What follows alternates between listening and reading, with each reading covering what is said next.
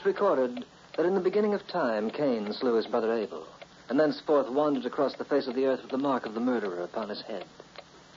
Those who have followed the original slayer in the footsteps have found to their everlasting regret that murder, like the clock, has its own eleventh hour.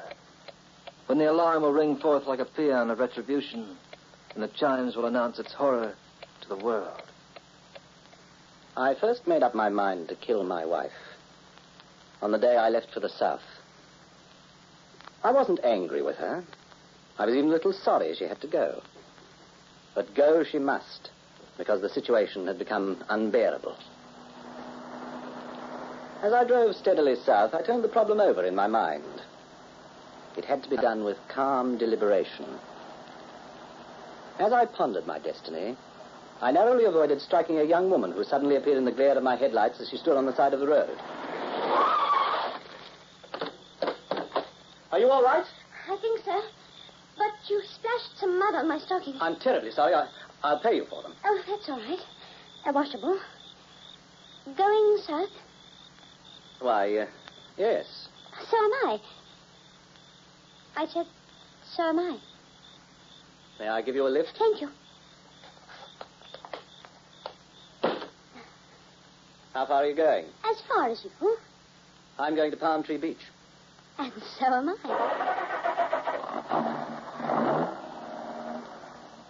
I glanced at her closely for a moment, then started the car. If she thought she was riding all the way as my companion, she was very much mistaken.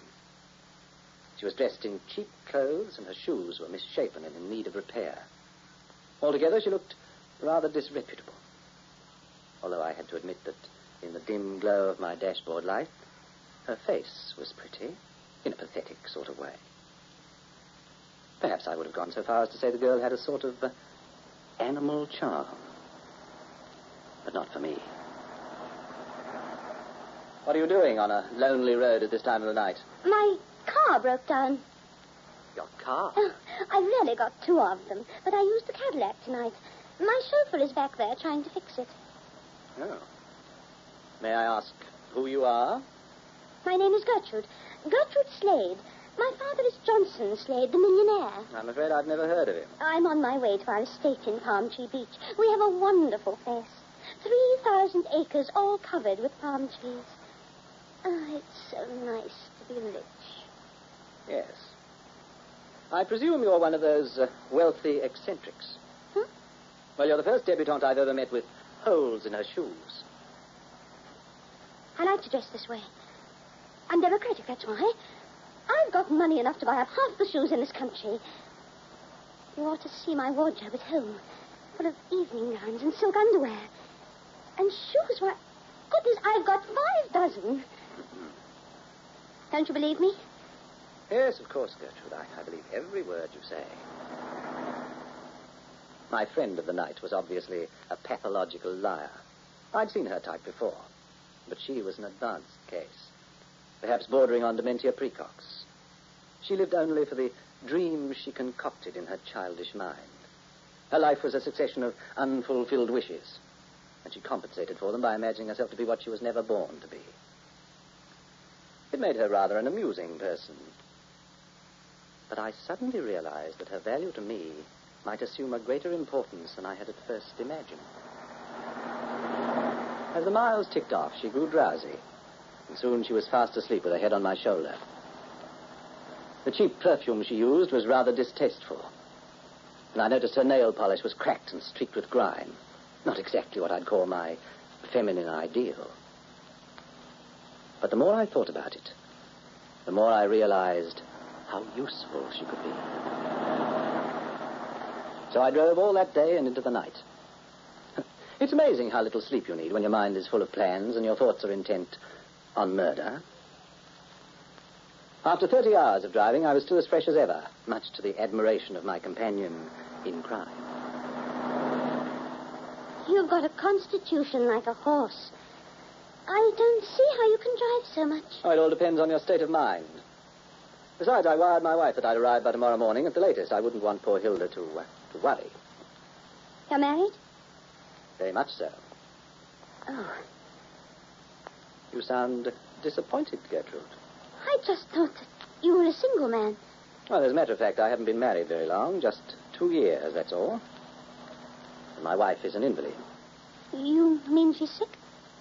She's unable to use her legs. She gets about mostly in a wheelchair. She took a train down while I drove the car. I suppose she's got to have somebody help her around a lot. Well, I've been doing that for her since we married, but I'm getting tired of it. I'm looking for someone to take over. A nurse? Well, more of a companion than anything else. The uh, salary would be rather good. Uh, you wouldn't consider the job, would you, Gertrude? Me? Work? For, say, uh, ten pounds a week? Ten pounds a week. Oh, I spend more than that on perfume. No, come, come, Gertrude. Let's face reality for a moment. What? You're no millionaire's daughter, and you know it. What are you talking about? You're a poor, drab female who doesn't have the price of a cup of tea. Stop lying about yourself. Who's lying? I'm giving you a chance to earn some money in an easy way. My two brothers would horsewhip you for saying that. Where I come from, a, a man treats a lady with respect. Have you ever been to a mental hospital, Gertrude? Uh, no, You're lying again. I'm not lying. There's nothing wrong with me. The doctor said... What did the doctor say? Nothing.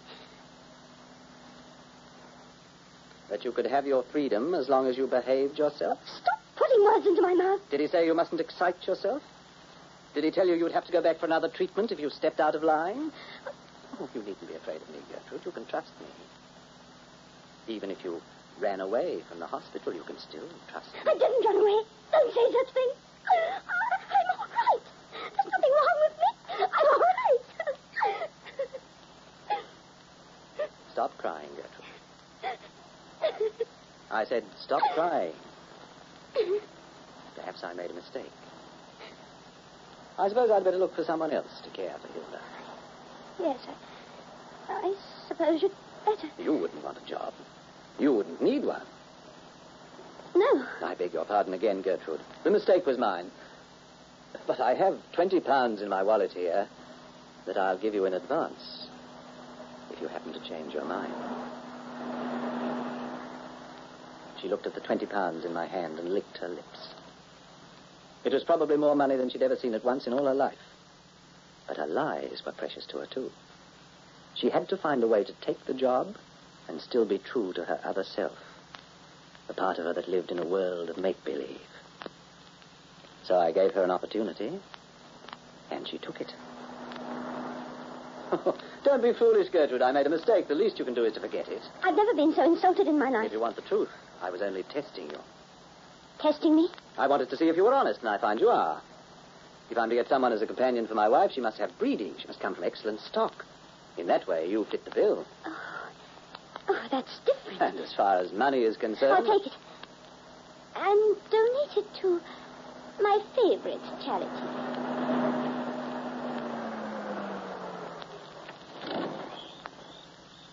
I arrived at my wife's estate a little after midnight and parked the car near the beach just outside the garage. Only one more problem remained to coax Hilda into accepting Gertrude. And from that point on, the drama would unfold itself.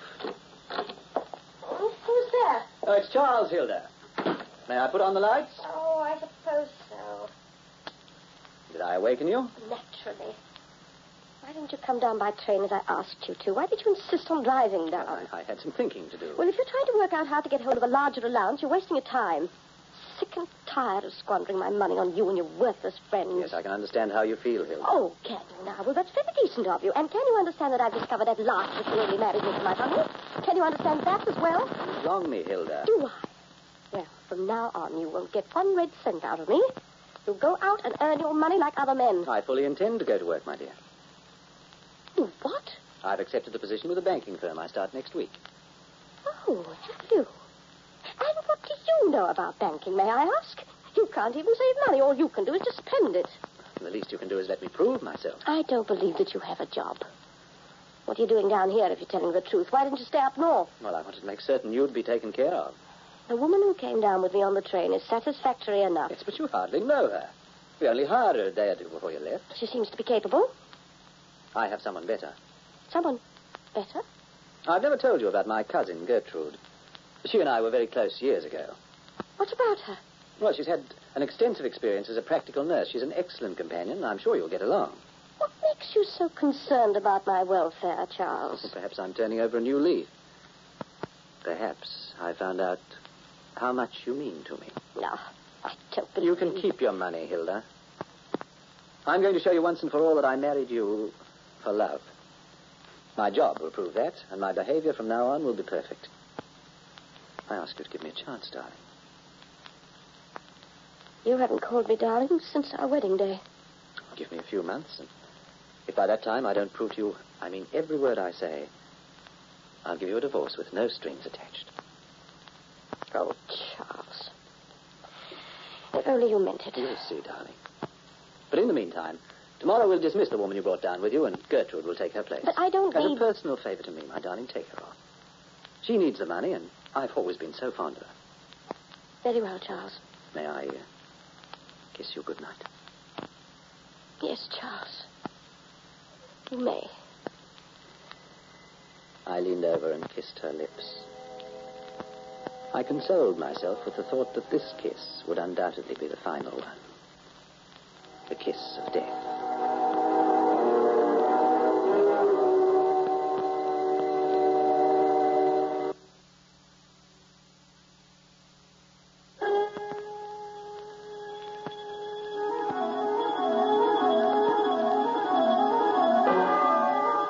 Like the moving finger in the poem, time goes ever forward, and our lives are firmly hinged on its passing seconds. The future is ours to do with what we will. It is only the past that is impossible to alter. I gave Gertrude a room in the servants' quarters for the night. The first thing in the morning, I dismissed the woman my wife had brought with her. Then, just before Hilda wheeled herself down to breakfast, I gave Gertrude a few pointers on how to behave. Now, remember, Gertrude, she must be humored. What's the matter? Is she crazy? No, not really, just eccentric. I've told her you're my cousin. Don't say anything about your uh, social background for the time being. You can tell her about your family later on. Good morning. Oh, good morning, darling. Uh, let me put you near the window. Sleep well? Yes, moderately well. Oh, who's this? My cousin Gertrude, you remember? I told you about her last night. Oh, yes, my new companion. Hmm, well, uh, Changed my mind, Charles. Changed your mind? What do you mean? I've decided to keep Mrs. Kelsey after all. But I've already dismissed her. You what? Now, please, Hilda, be reasonable. How can I go north again unless I know that you're in good hands? Can you play canasta? Uh, Gertrude? Canasta? Oh, she's an expert, Hilda. Gertrude can do almost anything at all. Of course I can. When I went to school in Would you see to Switzerland... the breakfast, please, Gertrude? Mrs. Roberts must be rather hungry. Yes, I'll fix it now. What was all that nonsense about a school in Switzerland? Oh, she's uh, very well educated. I'm certain you'll find her interesting. Yes, she's rather attractive, too, in a common way. When did you say you were going up north to take up your new position, Charles? Uh, in a week or so, I'll miss you. and I'll miss you. But I'm anxious to get to work. Perhaps I'll leave even sooner than I planned. For the first time since I thought of what I was going to do, I became a little nervous. These things have to be done quickly or they can't be done at all. Besides, everything was set. What was I waiting for?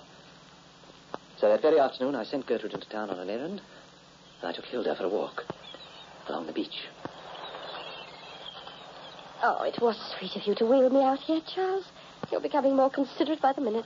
I've decided to change my plans a bit. I, I wanted us to have these last few hours to ourselves. How have you changed your plans? I'm going north a little sooner. Tomorrow, perhaps. What for? It certainly won't hurt my reputation with my new employers if I show up a little sooner. I can hardly believe it's you talking, Charles. It's so wonderful seeing you this way.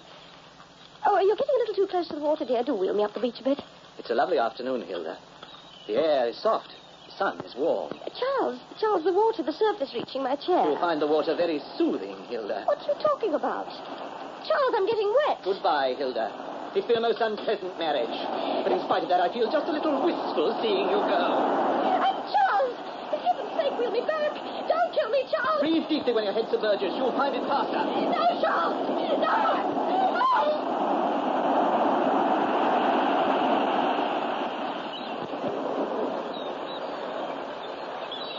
I pushed the wheelchair into the pounding surf and watched the undertow carry her away. Now all that had to be done was to make the phone call and summon the police. Gertrude's background and pathological addiction to lies would be enough to convince them. The girl had taken Hilda for a stroll and had gone berserk. It was as simple as that. Gertrude, what are you doing here in the house? Waiting. When did you get back from town? I didn't go. I was watching you and Mrs. Roberts through the window. I see. You shouldn't have done it. I shouldn't have done it. My dear girl, now I know you're out of your mind. You killed my wife, Gertrude. You took her to the beach and pushed her chair into the water.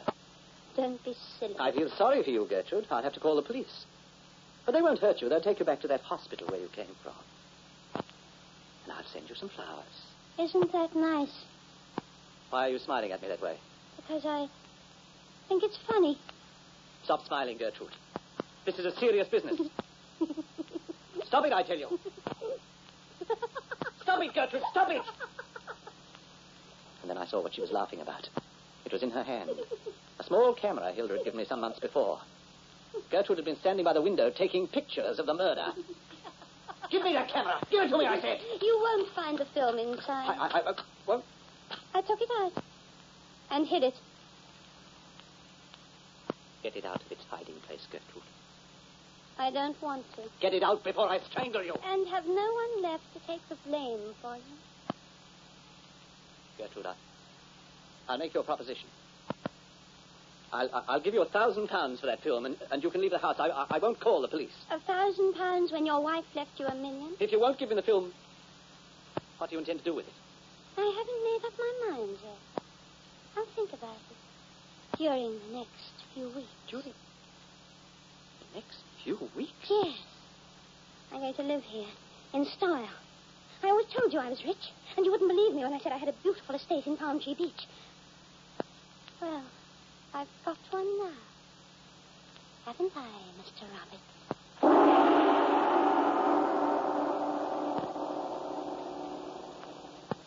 I searched the house like a madman for that film. Gertrude was master. She sat on the divan all day and ate chocolate. She ordered me around as if I were a lackey, and she was the empress of the world. This house is mine, isn't it, Mr. Roberts? Yes, this house is yours. It was left to me by my dear departed grandpa. Gertrude, won't you give me that film? I think I'll invite my aunt and uncle to spend a few months here. Uncle John is an English baron, you know. All my family come from very fine stock. The film, Gertrude. Where is the film? Where you'll never find it, Mr. Robert. I went through every room in the house and dug through all the wardrobes. I opened up the pillows and cut the mattresses to shreds. She couldn't be that smart. How could she have hidden the film so well? My wife's absence hadn't been noticed yet. But I knew I didn't have much more time. Someone would come there sooner or later to make an inquiry, and that might lead to a search. I had to get my hands on that roll of film before it was too late. What are you doing, Mr. Roberts? Oh, I, I was just looking for something.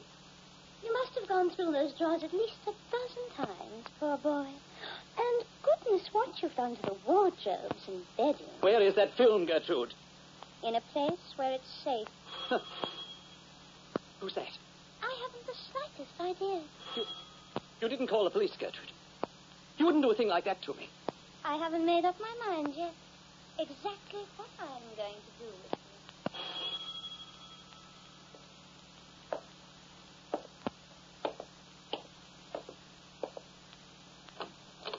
Oh, excuse me, mister. What do you want? Well, uh, the, the kids and me were playing on the beach. This is and- private property. How dare you trespass? Oh, but we were just digging for crabs, and, and we found something. You found something. But yeah, it was under the sand, see, about a foot under. And we thought it might belong to you. What was it you found? This roll of film in the box. I couldn't believe my eyes. He had it in his hands. The same roll. It must have been. It had to be. I almost cried. I was so happy. I felt my strength return. She'd see who was master now. Give it to me quickly. Well, I, uh, Here, here. Uh, take this. oh, a whole pound? Split it with your friends and, and, and thank them for me. yes. Th- Thank them for me from the bottom of my heart. Oh, gosh. Okay, mister. Mr. Roberts? I have a little surprise for you, Gertrude. What kind of a surprise? Look what I've found. Give Oh, no, you don't. It's mine now. And look what I'm going to do with it. You see, it's no good anymore, Gertrude. The light ruined it. And just to make certain it's gone, we'll put a match to it. you were very clever, weren't you, my dear? Well, now you're through. I have them put you in a place with bars across the window, an asylum, Gertrude. That's where you'll go, you and your crazy dreams. You'll have them in a madhouse from now on where you belong. I picked up the phone. The line was dead. She'd cut the wire. Without a word, I turned and left the house. She had my car key, but there was a neighbor half a mile up the beach. I could call from there. I started to run. Time was precious now. She might try to. I didn't see the piece of driftwood that tripped me, but I felt the terrible pain in my thigh as I hit the stump. It was my right leg. I knew the bone was broken. As painful as it was, I started to crawl to the wheelchair that had been washed back on the beach. If I could reach it, I could wheel myself along. With my last ounce of strength, I pulled myself into the seat. But the pain was, was too much. I couldn't maneuver the chair by myself. Need a little help, Mr. Roberts? Oh, it's my my leg, Gertrude. It, it's broken. Oh, that's too bad. Here, let me help you. Where, where are you pushing this chair? You know where, Mr. Roberts. I'm sure you know where. No, Gertrude! Gertrude, no!